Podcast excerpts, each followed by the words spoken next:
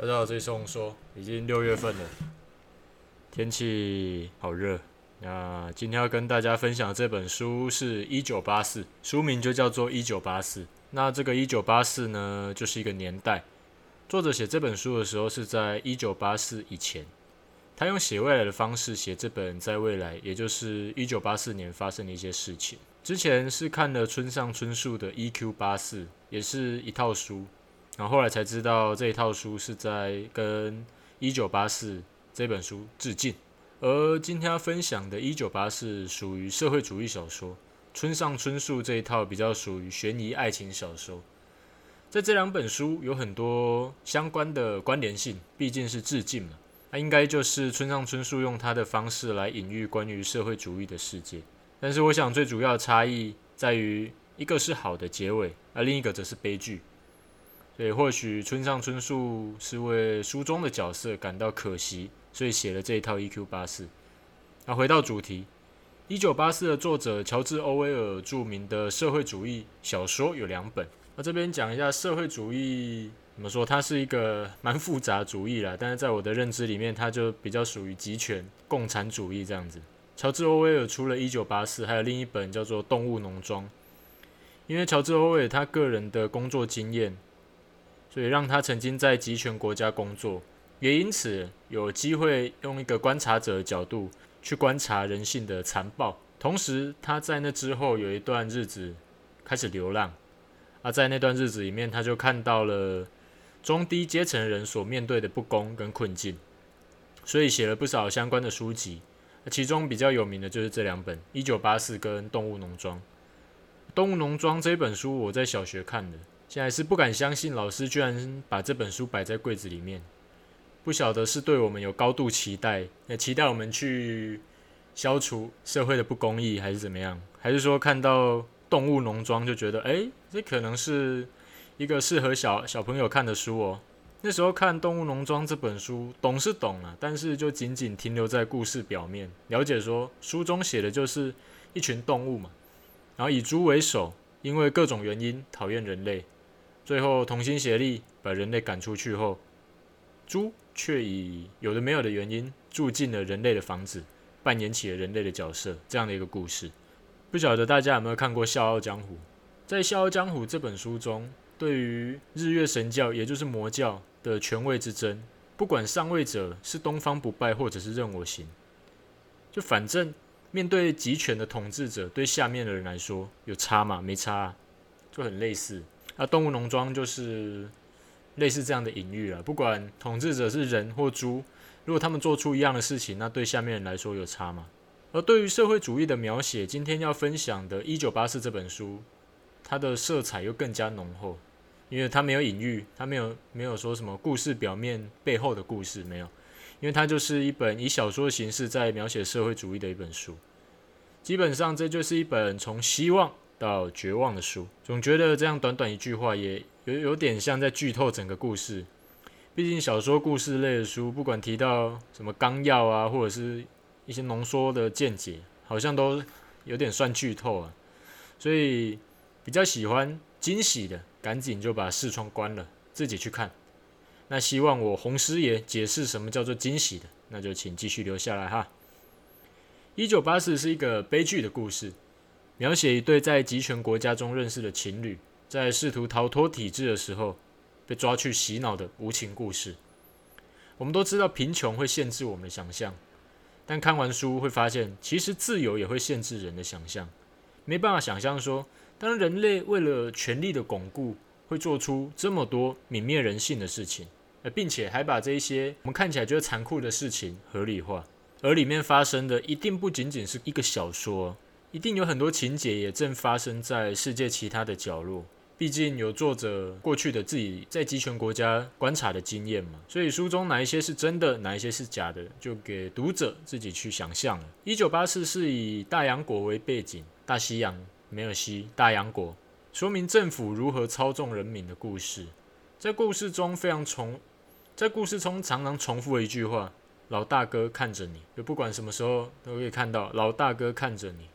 这个老大哥是一个虚构的角色，实质上就是操纵国家一群人。因为人类比起对于一个团体的崇拜，对于单一领导、单一的英雄会显得更加的敬畏。比起团体这种比较模糊的概念，反而是一个人他的一个形象更清楚。而老大哥看着你这句话有多种含义，一种就是，哎，不要怕，老大哥罩着你。那、第二个应该才是主要原因，就是，哟，你们这些家伙生活永远就是被监视着，所以不要想要来乱，好吗？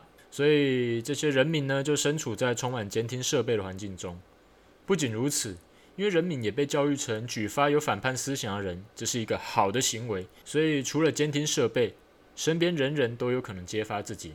所以在大洋国中，多的是揭发自己家长，然后沾沾自喜的小孩。这种监听设备在书中叫做电瓶。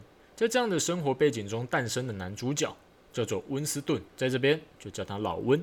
没有为什么，就是比较亲切的感觉哈。老温的工作是改写历史，应该说随时随地的改写历史。不管老大哥做了什么预言啊，或者是说过任何话，在未来不符合，那没关系，记录就是交由老温来销毁，同时改写。哎，如果老大哥在二月十三号说，嗯，明天二月十四应该会很冷，那结果出太阳，历史资料就会被改成。老大哥说二月十四会很热，那总之老大哥永远是对的，因为就算是错的，也是会被改成对的。在这种情况下，老温跟女主角相遇啊，并以为神不知鬼不觉的在无产阶级的区域中幽会，因为他们有三种阶级嘛，一种就是政府阶级，另一个是像老温这一种比较像比较接近中产阶级的。最后是无产阶级，然后他们就在无产阶级的区域偷偷的约会。在大洋国中，无产阶级指的其实就是一般百姓，但是对现况没有反抗意识的一群人。男主角以为身处无产阶级的地区中是一个安全的地方，因为毕竟政府不太管啊。他觉得他们没有反抗意识，其实就像动物、像牲畜一样。所以老温就觉得在这边他为所欲为没差啦。那实际上他当然是被监听着。他在想什么呢？是不是？所以他跟他女友的一切偷来暗去，一些台面下的约会，通通都被记录着。而最可怕的是，他在这段期间有探听到有一个想要来起身反抗政府的组织，然后他以为他要去投靠这一个组织，他最后发现，哎，他要投靠这个反政府组织，居然就是政府所创造的虚拟存在，而创造的目的就是为了揪出这些潜在的反叛分子，抓去洗脑改造。所以，当老温原本以为自己终于走向一个迈向自由的康庄大道，其实只是一步步的踏入深渊。故事表达一种病态的社会。大洋狗的老大哥，他无时无刻都在修改历史。我们都知道，谁控制了过去，谁就控制现在。所以在大部分人无从考证的前提下，人类就会信任当局者所撰写的历史，而他们就可以借此来控制人民，不管是来用来凝聚仇恨。就建立共同的敌人，让我们都是同一国的这种感觉，同时也可以增加当前政府的威信，写一些过去不一定有发生的英雄事迹，让人民更加的崇拜政府。由这边就可以知道，谁控制历史，谁就是控制现在。这个部分就看了觉得很具启发了。除了历史好了，也可以看到现在的媒体乱象，很多这种杀人式的标题。媒体来乱就算了，很多人也因此信以为真。所以由此可知，我们都必须用更严谨的态度来看待历史。执政党有时候很多事情可以顺利进行，是因为大部分人不知道真相，被带着走。有时候会发现，原来给自己糖跟糟蹋自己的，有可能是同一批人。所以这也为什么我们要常常去修改历史课纲，因为真相会越辩越明啊。很多谎言时间久了也是盖不住的。在这边，除了凸显出看待历史需要用一个更客观的态度，啊，在这边可以，在这边又更加的凸显出独立思考的重要性，而不是照单全收。人家说哪一个明星死了，哇，啊，就传来传去，沸沸扬扬的，没有意思啊。用比较常见的大麻合法化的话题来讲，这种天然的植物已经被污名化很久了。为什么会这么说？我也是看到一些研究或者是专栏，一些律师的说法。然后才慢慢了解到，台湾列为二级毒品的大麻，其实在许多国家都是可以合法使用的药材，甚至是作为娱乐用途。相比台湾合法的槟榔、烟、酒，大麻的影响对于人体小很多。甚至有一些地方、有些国家，槟榔也是毒品，这个大家知道吗？我之前有吃过一次，有包叶子那一种不知道怎么称呼，好像很多种类嘛，什么幼崽啊、双子星，不知道，反正就有吃过，然后全身燥热，有点晕眩的感觉，有点有点醉，龟公公，其实感觉蛮舒服的。不过我觉得这种感觉不太适合开车期间使用啊，但在台湾会去限制的，就酒后不能开车，喝酒不能开车而已嘛，吃槟榔还是照样骑车开车，没问题。那除了这一些含糖饮料、咖啡这些的饮品，对于国人的危害，对于尚未发育完全这些未成年人所带来的影响，也是不容小觑的。糖也是会上瘾的，知道吗？但是也没有没有规范。没有年龄限制，大卖特卖，一堆小孩子在那边喝咖啡，那看的是心惊胆跳的。我们也算是从小被灌输各种毒品概念，所以听到这个大麻这个名字，有点头壳麻麻，全身麻麻，掏壳巴巴，觉得哎还蛮恐怖的。但殊不知，在了解之下才知道，这其实是政府带头说的谎。你会发现到，它该禁的不禁。反而可以利用法律来规范使用的天然药草，却被冠上罪名。一些新闻媒体甚至夸大、捏造大麻的副作用，来误导民众，然后还当善意的谎言，沾沾自喜。虽然我也不是大麻使用者，但是对于这些不公义或者是有权利的人对下位者隐瞒欺骗这一种事情，很不以为然呢。你有那个权利，却是这样子隐瞒真相。所以我觉得这是一个比较经典的案例，拿出来跟大家分享，分享关于政府如何操纵民众的观念，还有独立思考以及审慎面对历史它的一个重要性。那我们回到这一本书，这一本书有三个点让我觉得读了很绝望。第一个是男主角在他的生平当中，一切以为神不知鬼不觉的行动，其实早就被监视着。他以为是因为他跟女朋友交往，他才被监视的，不是诶，其实他在这更之前。一直都有那一种觉得这政府怪怪的，为什么大家都没有意见的这一种想法，所以他就他会他不知道跟谁讲啊，一讲等下就被通报，所以他就会偷偷的写日记，他就跑到那一种也是在自己家中了，但是他觉得那个角落应该是不会被监听哦，所以他就在那边偷偷写下一些自己的想法，而不仅如此，他在写完日记以后，还会在这个本子上撒上一些灰尘。这样就可以用来确保，如果有人动过他的日记，他会知道。但是这一切，当然都在老大哥他们掌控之中啊，哪有这么简单？他会让你知道说，神不知鬼不觉的，不是只有你老温，我们也会，啊，还要做得比你更好。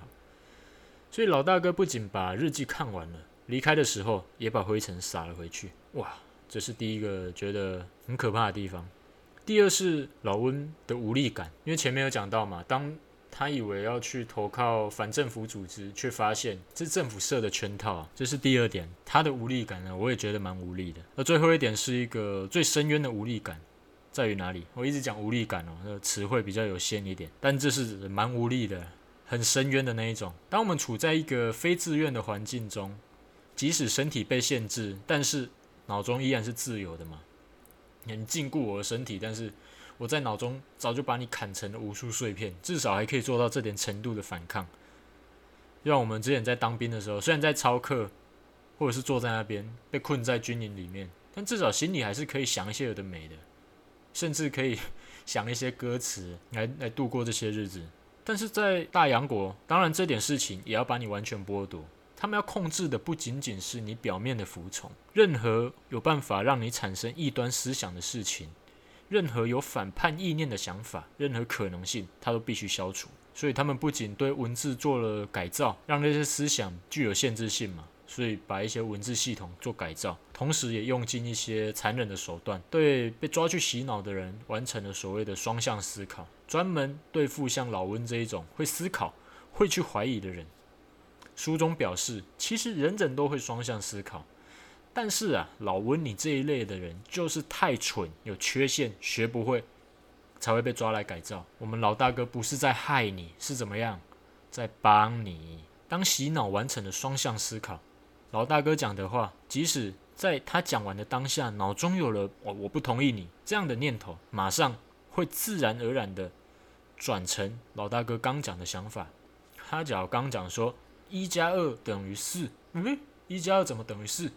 就在我有这个想法的瞬间，马上，呃，对，一加二等于四，老大哥说的是，变成是一种自动的服从，所以人类将不再有自己的想法，不管老大哥说什么，脑中马上就会变成老大哥讲的东西。总结来说啊，在大洋国世界中，不管做什么事都被监视着，不管做了什么反抗，啊，都只是圈套。用学生的角度来形容好了，就以为自己偷偷翘了课，没人发现，结果。才发现会让你有翘课这样的念头，其实是老师设的圈套，让你来跳。从这个一九八四的小说中就可以反观现代嘛。当社群媒体大肆发展的现代，大家很习惯让自己的行动暴露，FB 啊、IG 啊、推特啊什么有的没的。我们为了方便嘛，所以在使用各种软体之前，都哎一直勾同意同意哦，十八岁了吗？同意哦，欺骗。同意哦，有谁真的看完他的那个内容？啊，没差啊，反正方便嘛，好玩嘛，我们就自愿的让大企业来监视我们，让他们知道我们一切的行踪、兴趣，甚至连我们可能有兴趣的事情都帮我们安排好了。我们就像傀儡一样，同时我们也自愿让大家监视了自己。为什么？我们养成了一种好像有一点小事，做什么事情都一定要分享这样一个心态。不管发每一则现实动态贴文，分享的每一个当下，就会让我们产生一种跟彼此很远但又很近的这样的感觉，一种陪伴感吧。也有一种以为我们了解大家生活，但实际上其实是正在弱化自我隐私界限这样的可能性。慢慢的，我们就被彼此影响。今天我身在台湾，然后被美国的网红影响。被德国的网红影响，人跟人之间的文化差异性慢慢消失了。今天要讲台湾有什么服装特色、什么文化特色？没有，满街都是美国风、欧洲风、日本风、韩国风。嗯，台湾风是什么？焚风。嗯，所以我们就这样慢慢的被强势文化影响。像抖音盛行的现在嘛，很多人用词的改变，相信大家也也都有发现。像影片说视频，哎，小姐变成小姐姐，兄弟变老铁，另外还有哎，很火、牛逼、优化、质量等等，这么多，这是语言的潜移默化。同时，慢慢的思想就会改变嘛，就觉得哎，其实大家都一样啊。那实际上还是有一些国情文化的差异，所以，但是我们就慢慢的被影响了。地球村慢慢的消去了一些应该要被保存下来的多样性，而这一些都是我们自愿的。也可能这一些都是演化的一个最终结果了。虽然如此，但是想想其实还蛮可怕的，因为我们就像身在一个大洋国，借由网络啊，我们自愿的被监视，同时被影响着思想。很多人因此就不思考了嘛，看到什么就觉得是对的，看到哪一篇文章也不去考证，当做自己的知识，任人摆布，还乐此不疲。这个就比大洋果还要高端了。大洋果是把你抓来洗脑，让你的虐待你，让你痛苦，让你痛到自己在那边双向思考。但是现在不是哦，是用享乐的方式来，赶快来苹果乐园，这里欢迎流浪的小孩，来影响大家对世界的看法。而这些东西也让现代某一些人变成双向思考的人。有些人本来有自己的想法，但是一提出问题，在自己想要回答之前，马上去查网络。让别人的想法变成你自己的想法哦，所以最后有想法的人越来越少，多样性越来越少，其实也算是蛮可怕的啦。好像最后全人类都合而为一，就只有一种想法，应该是不会啦。但是多样性的减少，它的一个终极可能性就是这样。所以我们身处在一个自由的环境，没有被限制思想，能够大胆的说出自己的想法，能够去考证历史。其实是很幸福的，这样才可以凸显我们身为人拥有的优势嘛，然后去享受它，而不是变成蛮空洞的存在。所以虽然说有时候思去想东西还蛮痛苦的，因为因为动脑会累啊，但是我们要去享受独立思考，享受自己也有自己的想法，而不是别人怎么说都是对的。享受在这个自由的国度中，能够独立思考以及展现个人独特性的机会。我想这个就是借由社会主义的书。给我做了一点浅薄的启发啦。那今天这一集就到这边，也希望如果读者有机会去看这一本书啊，分享一些你关于这一本书的想法。因为这样子才可以呼应我们今天说的独立思考嘛。有可能我的认知其实很贫瘠，所以只能讲出这样的东西；又或者我讲的东西其实根本都是错的，或者是很多逻辑的漏洞不合理，那都是有可能的，可能性也不小。所以欢迎更多的想法来激荡。那我觉得这就是人类的一个价值啊，有办法从更多讨论中激荡出更多多元的想法，让人类的世界越来越合理。然后，越来越好，大概是这样了。那今天这集就到这边。对于想要一阶集权国家的样貌，对于思想控制有兴趣，对于社会主义有想要了解的读者，都欢迎去看这一本《一九八四》。那下次见，拜拜。